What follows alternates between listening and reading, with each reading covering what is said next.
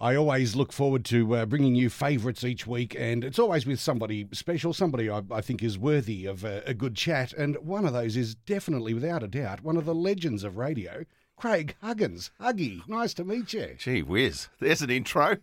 I'm just your regular Joe that talks between the songs on the radio. I know.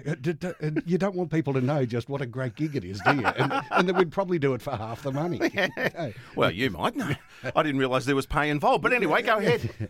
Now, it's lovely to finally meet you. I've been a fan over the years. I've really enjoyed your work and still continue to this day at Gold. Isn't that funny, Simon? Because We've both been in the industry in Melbourne such a long time, and I think we've crossed paths but never actually spoken. You know, it's some of the opening of a night where there's no time to talk. The bell's ringing. You've got to get in and sit down. I say, there's that hat. I know that hat. Yes. That's become. I'm sort of like a smaller version of Molly Meldrum, like a Molly Meldrum wannabe in that sense. It shouldn't be about me. It should be about you. But I always loved those hats, and so one day I thought, you know what, I've reached a particular point in my life where I don't care if people think I'm an idiot for wearing a hat. I'm going to wear one. And so I put it on, and it's been there ever since. Mate, and I love it. We can tell people listening that I actually live in what I'm wearing today. I wear shorts, T-shirts and thongs all the time. Yeah, every day. It's the beauty of radio. Yeah, right through winter. Yep. Now, so let's go back to the humble beginnings of Huggy. Born and raised where? So I was born in Coburg. Yep. Well, I was born in Moreland, in a hospital in Moreland, but I grew up in Coburg. Yep. And I went to... Parents in prison there or... Well, funnily enough, where I went to high school was called Newlands High School, and two of the walls of Newlands High School were walls of Pentridge. Okay, yeah. So on the side of our oval and on the side of our soccer ground were big blue stone walls, and we quite often would kick the footies over the top of there, and you could hear the guys talking. Yeah. And sometimes we'd be yelling stuff to each other. They'd always kick the footies back, but I do remember one occasion where the football came back over the fence to us, and someone had written on it, "Next time enclose a key."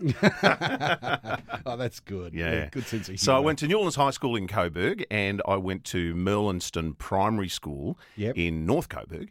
Both of those schools are closed down now. Oh, what a shame. In fact, my primary school is now called the King Khaled School. It's the biggest Islamic school outside Islam countries in the world. Is it really? Mm.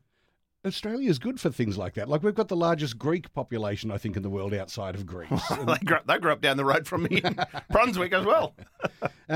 So, young Huggy wandering around the schoolyard, kicking balls over the fences to the prisoners, which I still find quite bizarre that there wasn't a bit more security there. Well, can I tell you, just as a sideline, because the school was next door to the prison, the prisoners actually had football teams and basketball teams and a theatre group. And so the older students at my high school, years 10, 11 and 12, we would actually go in there. So we would go in and watch a theatre production. We'd go in and we would play cricket, football and basketball against the prisoners, just, once a year each of those sports. We would actually go in there and do it. No other, they weren't the hardened criminals we were playing against. Okay, smuggling things in for them and notes out to their who knows mob members. Yeah. So when did you discover that there was... first tell us about your parents. What did your parents do for a living? Okay, so my father was a teacher, and he was a trade teacher. So there's a certain amount of performance aspect in teaching. I guess. So might have come through the bloodline there? Yeah, maybe a little bit. So Dad was a teacher, but funnily enough, as I said, trade teacher, fitter and turner. But his secondary subject that he taught was maths, and I was the worst at maths in the world. And I think I actually got that from my mum because she was terrible at maths. Yeah. Mum worked at what was then called Henderson House, and so she would...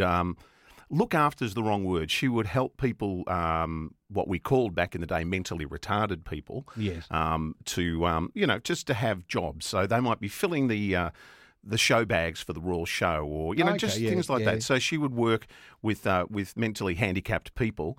And, I would go in there sometimes, Simon, as a kid, with Mum when we had a curriculum day or something. And it was fantastic. Yeah. I've got really good memories, such nice people, Yeah, that's nice. That's nice. Two brothers, Ross and Mark, who are both older than me. I'm the youngest. Yep.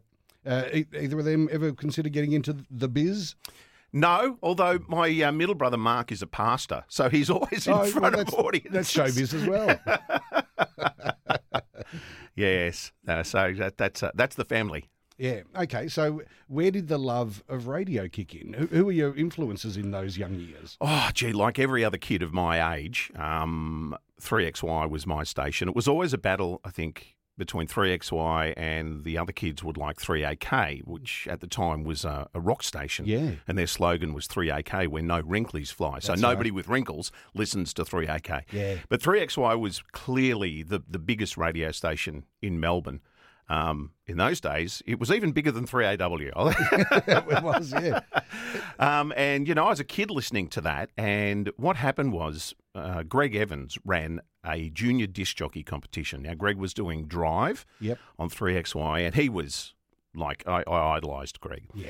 So the idea of this competition was there were 13 shopping centres around Melbourne, and you had to go to the shopping centre. In my case, it was Northland, right next to the school where my father taught at Preston East Tech. So I went to Northland. Dad was not happy because it was on a weekday and I had to skip school for it. Oh, yeah. But the first, and this is the big clicker, this one. So you had to actually be drawn out of a barrel to be in the finalists to have a go. And there was a lot of names in the barrel. No guarantee when you turn up. Absolutely not. So I put my name in the barrel, and they happened to pull my name out. And then we were given, there was, I think, 12 people, 12 kids, really. Yeah. And we were given a little bit of time, I think maybe half an hour, to go away and write some ads for, they'd given us the sponsors of the competition. Yeah. So I wrote an ad for a resort in Queensland and BASF cassettes. Oh, BASF, yes. Yeah, and then they gave us a little instruction on what cart machines were and how to make the turntables work. Yeah. And then we literally were put on stage and had to, you know, do the DJ thing. Wow. And so, you know, I was all at sea. But the one thing I did do is I tried to, because I was a 3XY listener, I made sure that I used 3XY references. Okay. So I would say, 3XY, it's 9:10, and now here's the weather with Rob Gell. Yep. Because Rob was doing it at that time. So being a listener kind of helped me a little bit. But, gee, I had this squeaky little voice. Anyway, point is I won the heat. And I won a little cassette deck. I went to the school next door where Dad was teaching, and I held it up in front of the window and jumped up and down with my finger number one pointed in the air, and he was like happy then that I'd done it. And then we had the final a couple of weeks later. That was just coincidentally also held at Northland, so nice and close to my house. There were 13 finalists, and I won that. There were some other notable people that I think you might know that were in the contest. They didn't actually announce a second place. It was just first place. But Dave Ferguson was in it. Dave Ferguson, beautiful deep voice. Yeah, and just a terrific guy, Dave. Yeah, lovely. Ken Francis was in it, who I also know that you know and was just mad 3XY listener. Yes. Look, there were quite a few people that I know went on to be in radio that did that. So, yeah, it was good fun. And I won a trip to Queensland and I... wow. Anyway, part of it was a 10-minute spot on 3XY. So I did my 10-minute spot with Greg Evans, and during that time, the boss came in and said, "We really like what you're doing here. Stay on." So I stayed on for an hour and did that. I was with Greg. I wasn't being a DJ by myself, but it was quite corny. Greg was asking me questions, and I was giving him corny setup answers and stuff. Anyway, another part to the prize was a radio course with Clark Sinclair's radio school. Yes. So I went off and started doing that. And I don't know, maybe 2-3 weeks later, I got a phone call at home. Mum says, "Oh, there's some bloke named Greg on the phone for you on the answering machine." It was Greg Smith, who was the boss of 3XY. And he rang me and I rang him back and he said, "Look, we've got a midnight to dawn spot going and we'd really like to give you a trial on that." Wow. And so that's what happened. So I did the 3-month trial and they liked what I did.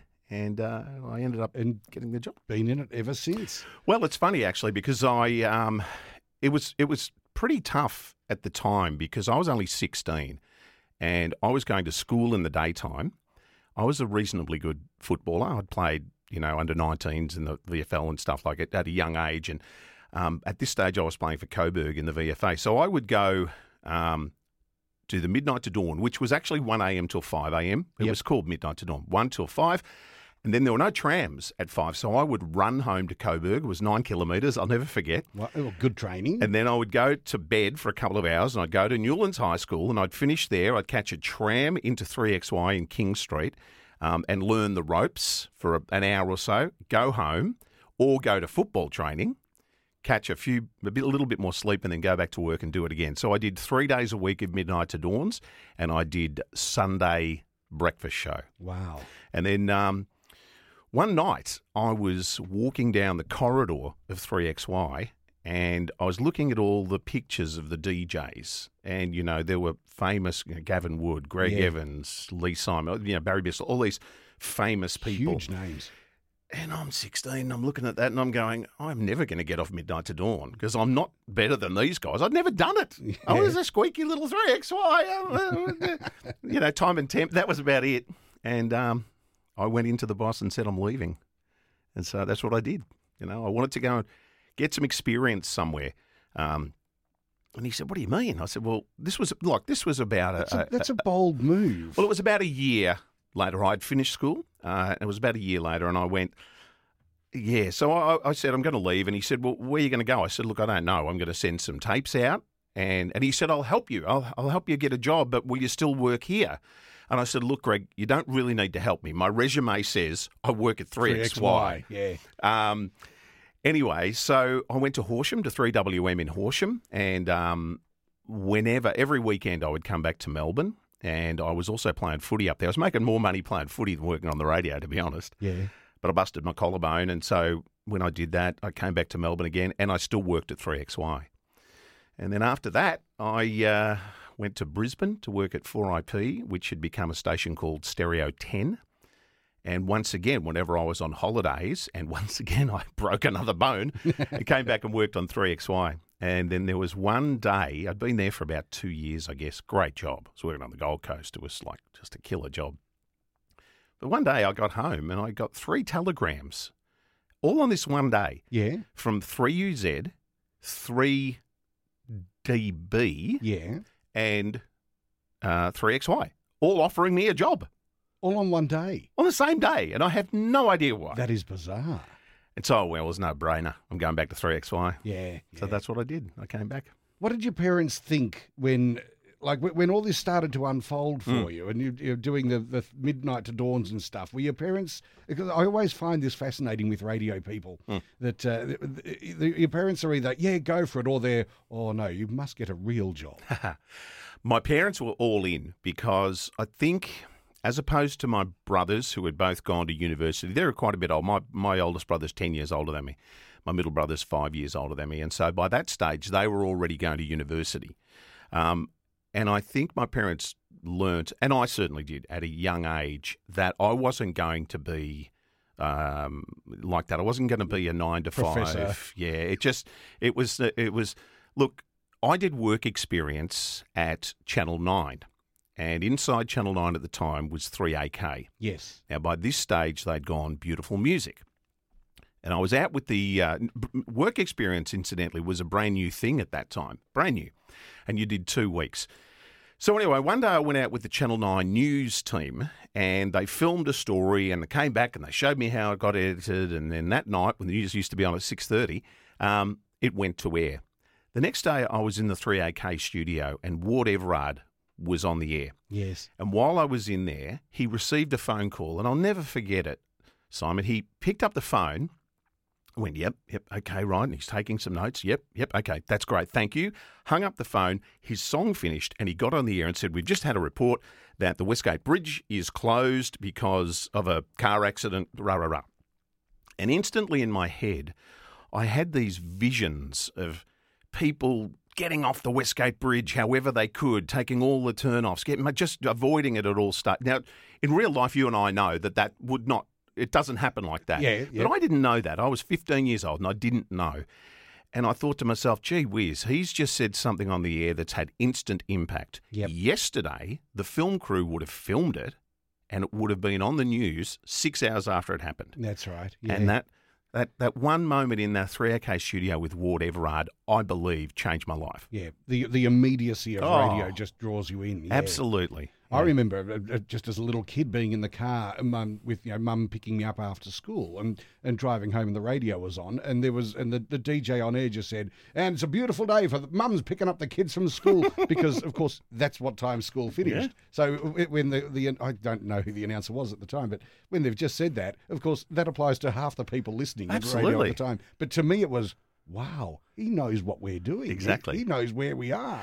And look, and that's the one thing that I've always tried to do on my radio shows and instill in new announcers, that it's not hello everyone, it's hello you. Because you think about it, when people say, this is a shout out to everyone, if any of you would like to win tickets to the basketball, and I'm in my car by myself, I'm going, who's anyone? That's like, it's me. Yeah. If you would like to win tickets to the basketball. Yeah. So that was my entree into radio, and I started ringing.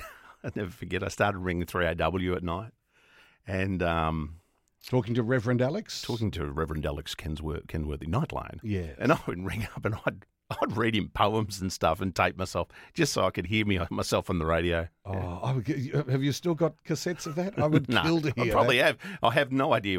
Yeah, I live a radio announcer's life. I'm a hoarder. I have got zillions of tapes, cassettes everywhere. Nothing to play them on, but I've got the reel-to-reel set up in my office, and I've got boxes of tapes on the wall behind me. Half of those, half of the tapes I've got are there. The other half are at home in my cupboard.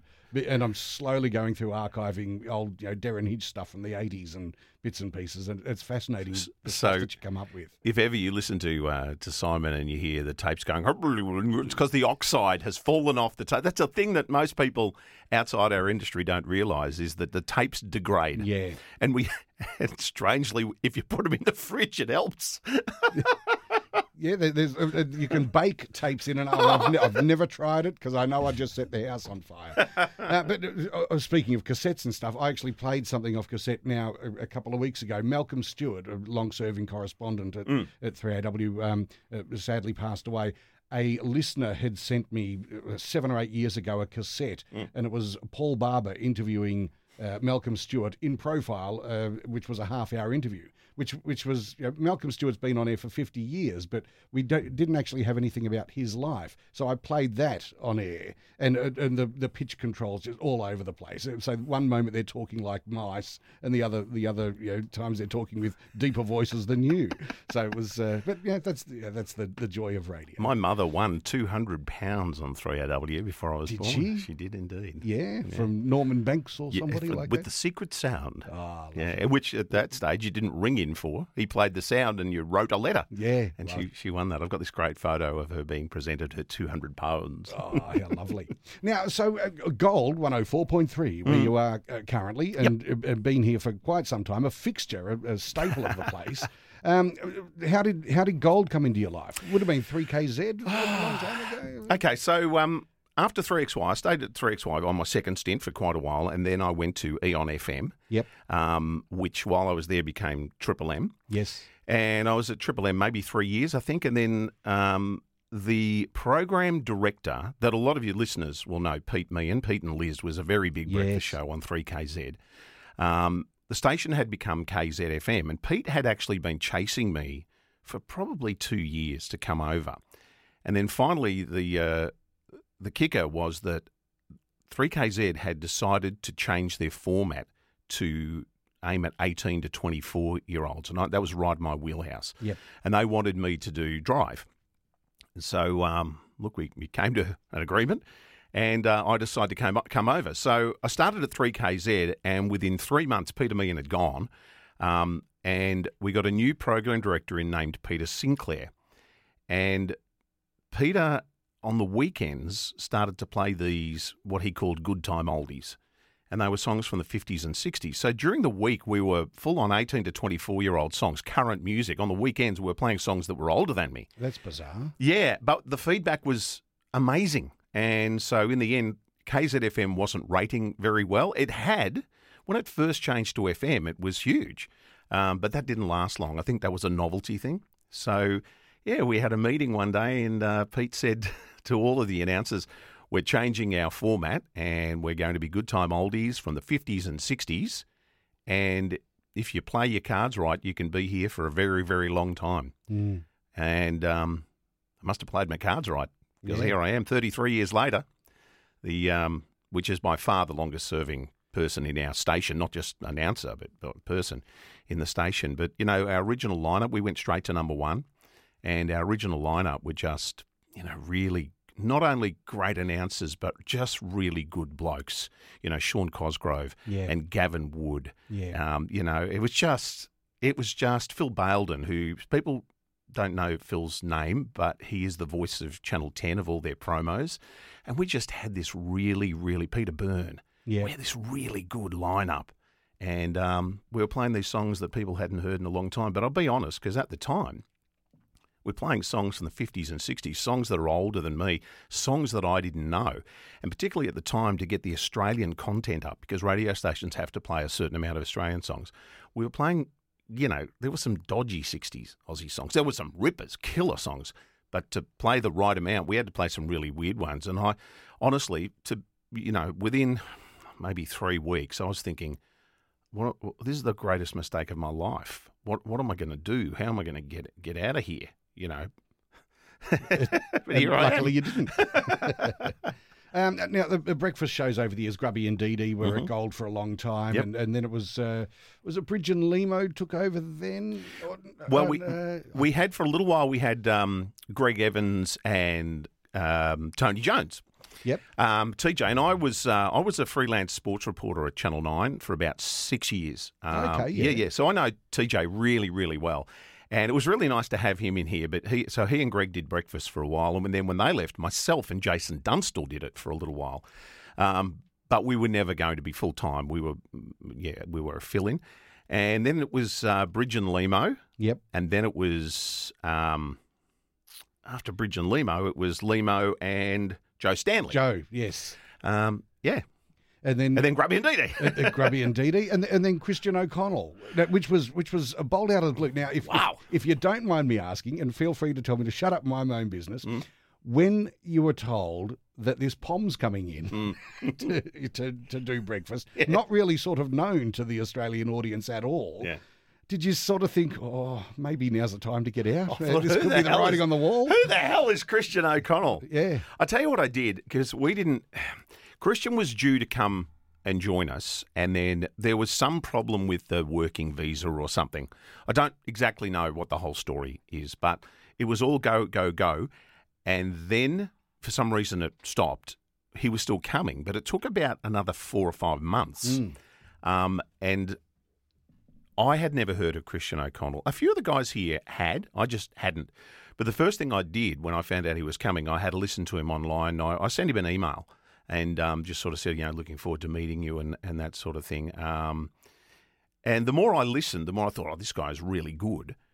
However, you know, I'd be a liar to say that we weren't all worried about, can this totally go pear-shaped? But having said that, Gold has always been a very strong station across the day. We've been the number one FM station between 9 a.m. and 5 p.m. for 5 or 6 years now. You know, my show is the number one FM show.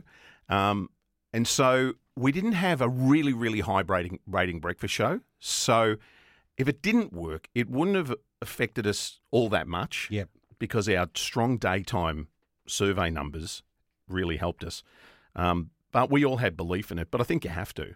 Yeah. I mean, we had to believe in it, so we believed in it.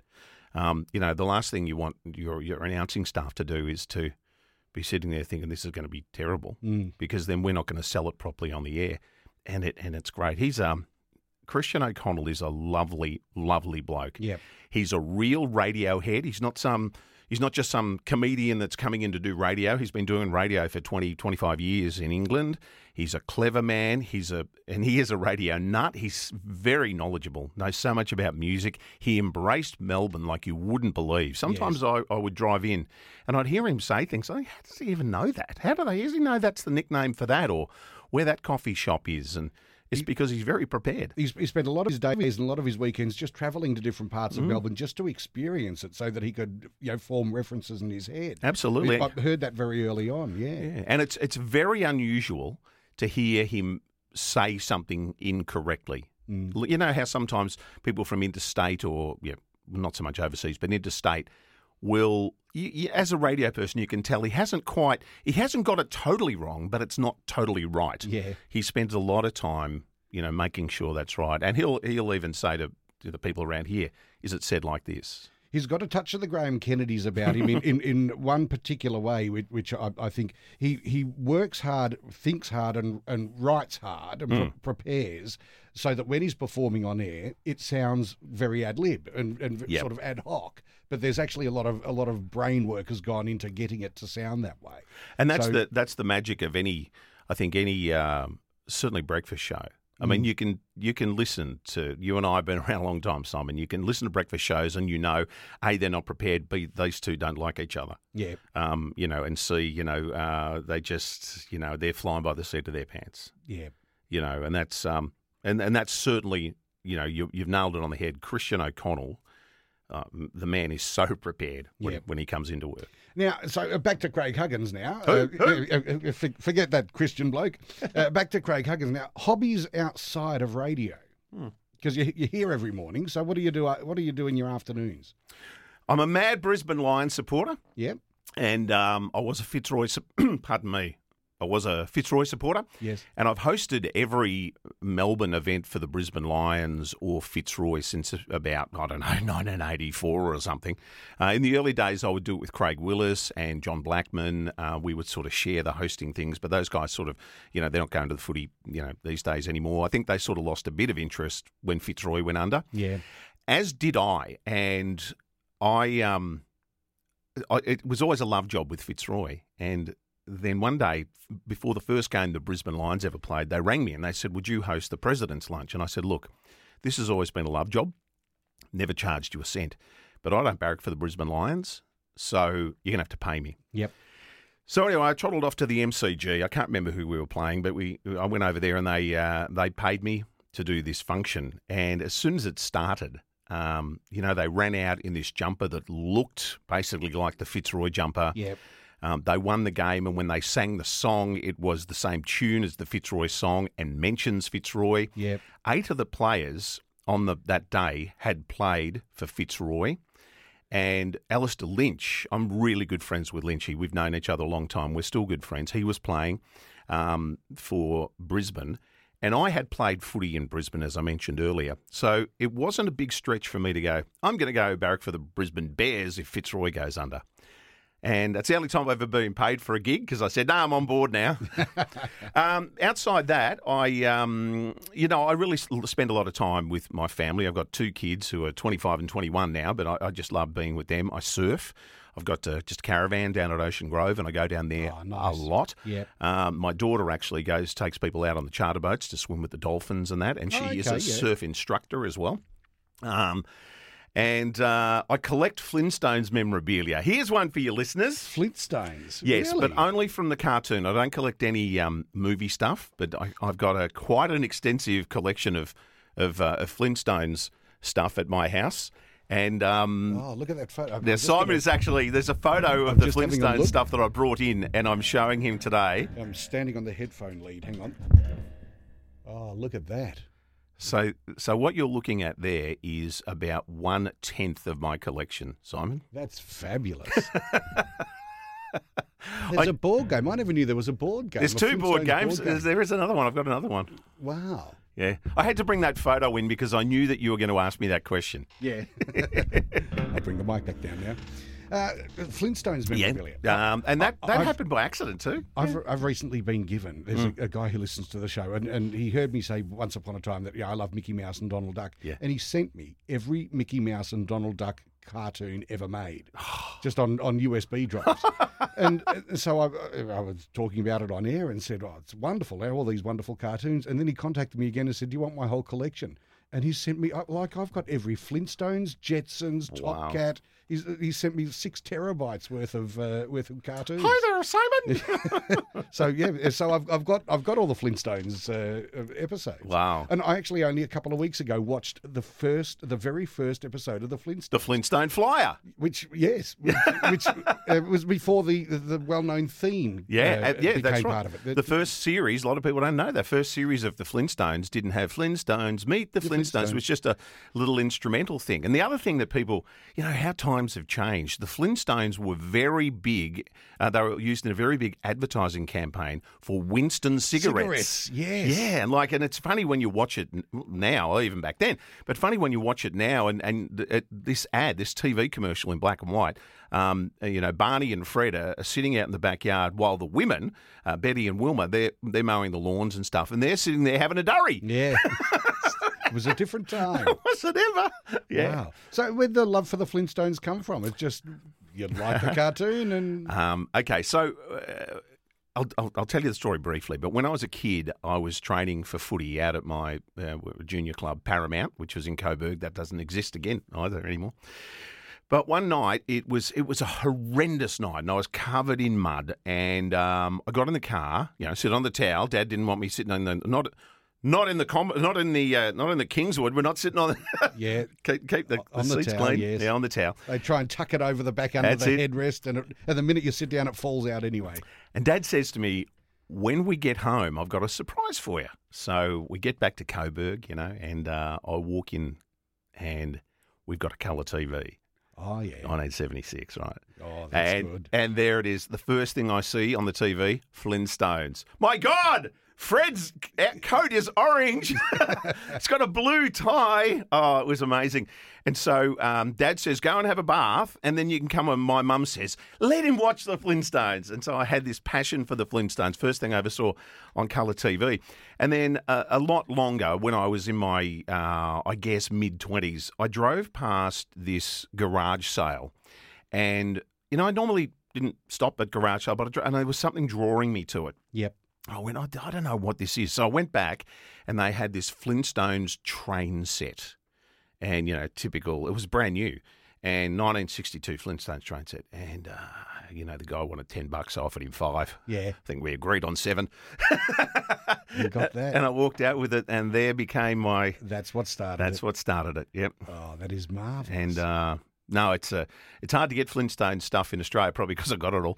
But, whenever my friends go overseas, because there's a lot in America, I'll say to them, listen, where are you staying? At what date? And I will buy something on eBay and have it sent to their hotel, and they'll bring it back for me. And that was going to be my next question. Do you have a saved eBay search for Flintstones? Absolutely, so I do. You get daily emails, and you sit there going, got that. And sometimes I'll buy stuff. There might be 5 things in there, and I might have 4 of them. Yeah. But I want the 5th, so then I'll on-sell the ones that I've already got. Yeah, it was the same with me for the Melway collection, because I've got every Melway. So I'll tell you a story about your Melway connection that you may not know. Yeah. Okay. So I hope you don't mind me going off on a tangent. Tangents are what I live for. I can't remember which year it is, but it's a year of the 80s, and it was the year that Fitzroy and Footscray were going to merge. Yep. The Melway came out before that merge didn't happen. And it has Prince's Park as the home of the Fitzroy Bulldogs. Wow. Mm. Oh, I'll have to look that up when I get home. It's not actually written on the oval. It's written in the, the bit that has, the index, reserves and the index. All the ovals and stuff. Yeah. And, it's got church halls, secondary schools. Yeah, it's in there. Yeah. Okay. Yeah. I will have to check that out. Now, I should get on to... Where have I put my bit of paper? Hang on. Yep. It's in your Coles bag over there. I hope you paid your 15 cents for that. I did, yeah. Aren't I stupid? I actually, I scan the paper bag when I buy one. Oh, I hate that. All right, so... and can I just say, you scan the paper bag, so not only is there no one to actually put your groceries through, you've got to do it yourself and then pay for the bag. And then buy the bag. How did we get to this point in life? What is going on? Exactly. We do everything ourselves. No one. There's no customer service.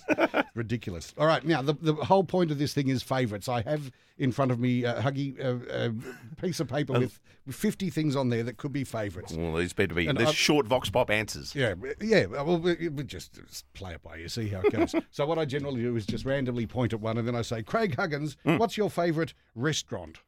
Oh, my favourite restaurant is Godfather's Pizza. It's in Briar Hill in Greensborough. And I've been going there for a long time. Yeah, beautiful family own it, and it's just a really nice restaurant. Is there a particular pizza you get? Because I'm a bit of a pizza fan. No, I'm pizza with a lot. I mean, I'm all the way, and I do have anchovies, and I don't know. Yeah. This is controversial, maybe for you. I don't know. I don't mind pineapple on a pizza. I love pineapple on a pizza. There you go. Love it. Yeah. Snap. Everything. Olives is my thing. I'm not an olive fan. Really? No, I just think if you get a pizza with olives on it, everything just tastes like olives. So yeah, I find. But what about? Yet I'm fine with anchovies. What about olives on their own? Just, no. See, I can go to the deli at Safeway, just, at Woolies, and get a tub. Oh yeah, absolutely. Oh, yeah. No. Well, I'll leave all mine on the plate for you. Okay. All right. Favorite actor? Oh, I'm a big fan of Robert Downey Jr. I know he's had troubled times, and a lot of people went off him for a while. But I like Robert Downey Jr. Well, we love a good comeback story, don't we? Absolutely, we do. He went quite mad off the rails and then came good. Yeah, but ironically, my favourite movies he's not in. Yeah. I like a chick flick. So my favourite movie is Notting Hill. I love that. Really, I love that movie. You like to shed a tear? Yeah, I do. Is Beaches up there as well? No. Not Beaches, okay, no. Notting Hill and About a Boy, all these Hugh Grant movies. But, I find him a bit wet. Yeah, well, he is, and that's why it's a chick flick. But in my opinion, Notting Hill ends with the Beach Boys song, God Only Knows. Yeah. God Only Knows what I do without you. I've played millions of songs over the years with work, and I think that's the best love song ever written because it's really simple. There's only about 5 words in it. It says, I love you. I could live without you, but what would be the point? Yeah. I just love that song. Yeah, that's nice. Yeah, it is a good song. Well, that rules out favourite song, which I'm about to... and the one just above, favourite actor, which I just asked, was 28. The one above that was favourite cartoon character, is number 27. So I guess we'll just go with Fred Flintstone. Yeah, Freddie. I did like Fred. All right. Favourite alcoholic drink? Well, this is going to put the cat amongst the pigeons because I'm not a non-drinker. I just don't drink. Oh, a touch of the Andrew McLaren. Yes. Is the same. So, no. So I, look, in the space of a year, Simon, I'd be lucky to have 10 drinks. Yeah. And not because I have anything against it, because of what I told you earlier in my life story. So I was playing pretty high-grade footy when I was 16, and you're not old enough to drink then anyway. So even when we went out with the boys, I couldn't drink and wouldn't because I wanted to. I thought I was going to be a football player. Yep. And then when radio came along, I was doing midnight to dawn, so I couldn't go out and tie one on before I went to work. So I never really got the taste, certainly for beer. I don't like champagne, so if I do have a drink, it's going to be a Scotch and Coke or something like that. But it's very seldom. It's interesting the radio thing and working midnight dawn as it was for you and nights for me all these years. I actually think I've got a bit of an addictive personality. Mm. I've never had a cigarette. Because I know that if I liked a cigarette, that's it. I'd be spending all my money on it. Same. Then I couldn't afford the Hungry Jacks. Never. So I've never even had a puff of a cigarette. And I also think that if I wasn't working nights all these years, I could quite possibly have developed an alcohol problem. Mm. Because there are, and I've got very sort of sweet, sickly taste. I love a Moscato, and West Coast Coolers is my drink of choice, which is embarrassing. I saw you've got a goon bag in the corner there. So. I was just kicking on after. So working nights, again, Bruce Mansfield really kicked that into me. You never have a drink of anything before work. Mm. And so that always extends back for lunches for me. If I go out for lunch, I go, oh, no, I'm working tonight. I won't have a drink, which is stupid, I know. So I think working nights has saved me from potentially destroying myself. Absolutely. Favourite childhood toy? Oh, so I had a pedal car and...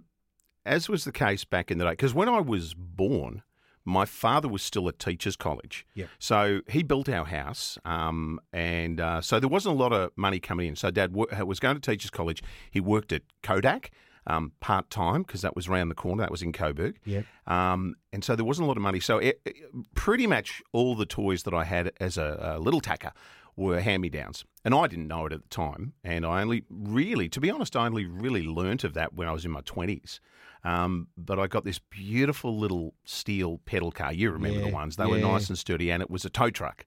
And it was by far my favourite thing. I drove it everywhere, pedalled it everywhere. Yeah, I loved it. Little blue one. And I found out years later that it was once was a little red one for my eldest brother, and it was a green one for my middle brother.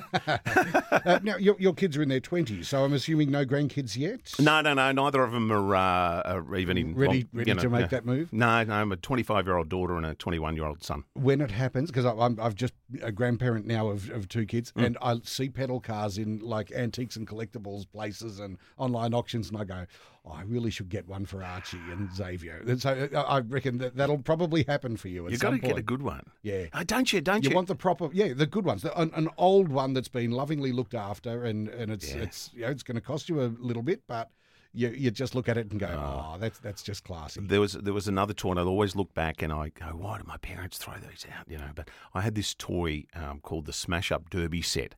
And what it was basically two cars, two sedans, and you ripped out the ripcord and vroom, they smashed into each other and bits flew everywhere. And then you put them back together and do it again. One was a Volkswagen, if it was. You are absolutely right. And the other one, which I imagine was a Chevy, but it looked like an old Holden, but it was a Chevy. And funnily enough, I actually did some speedway racing in an EH Holden, and it used to remind me of the old Smash Up Derby set.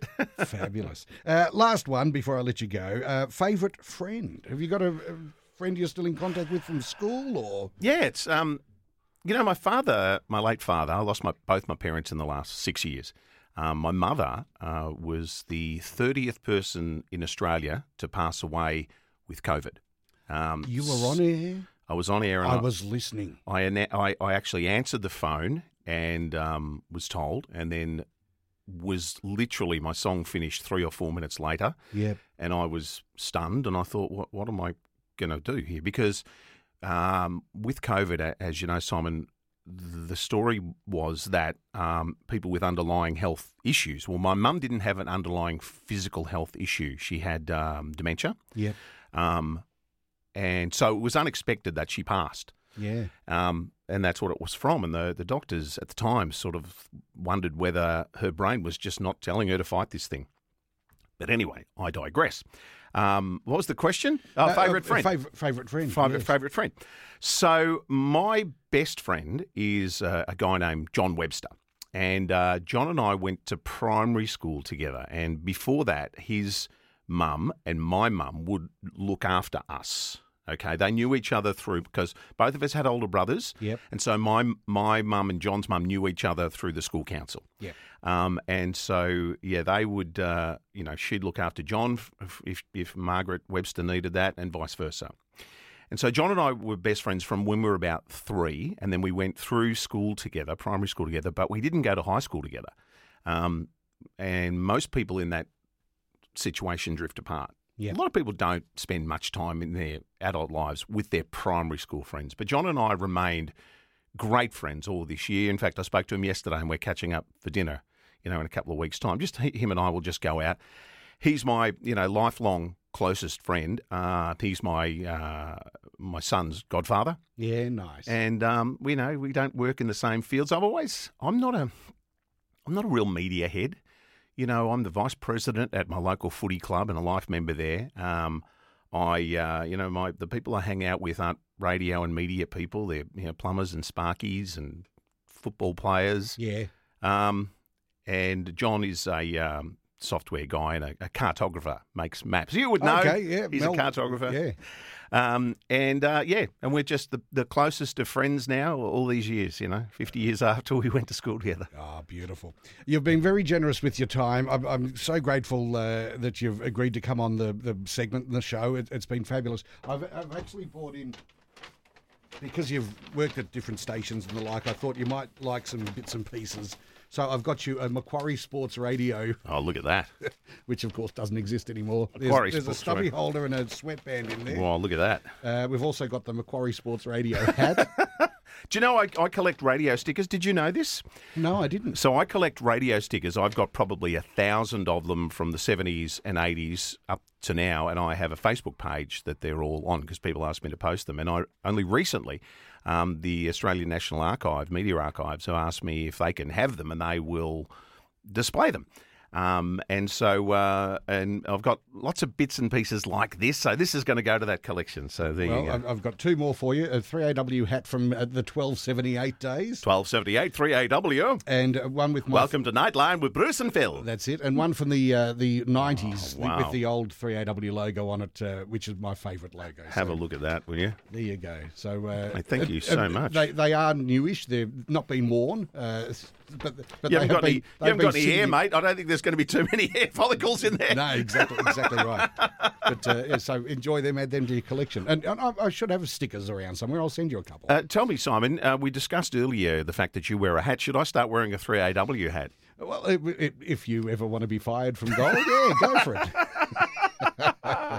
Huggy, it's been lovely to chat. I've enjoyed it very much. It's been really, really nice to meet you, mate. I've admired your work from afar. Well, not really. I listen pretty closely to the speaker, but no, I have. And congratulations on your career, because I know that you've worked your way up to where you are now too, and it's you've done really well. Well, I did sort of the opposite when you were at 3XY and you said no, I'm leaving. I just hung around and I pushed the buttons for Bruce and Phil for 20 years. Do you know? And eventually they managed to sneak on air somehow. I don't think management are really aware. Do you know? It's funny. I sometimes think about those days now on reflection. I didn't think it at the time because I was unaware. But on reflection, there would have been so many kids out in country radio stations who were really upset.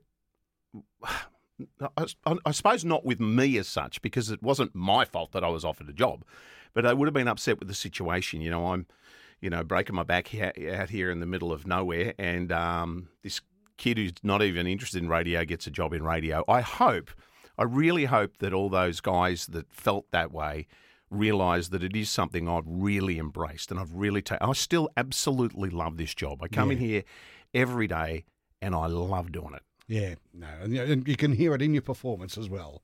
Catch Huggy on gold every day, straight after Christian. Good on you, Huggy. Hey, thanks, Simon. It's really been fun. Craig Huggins.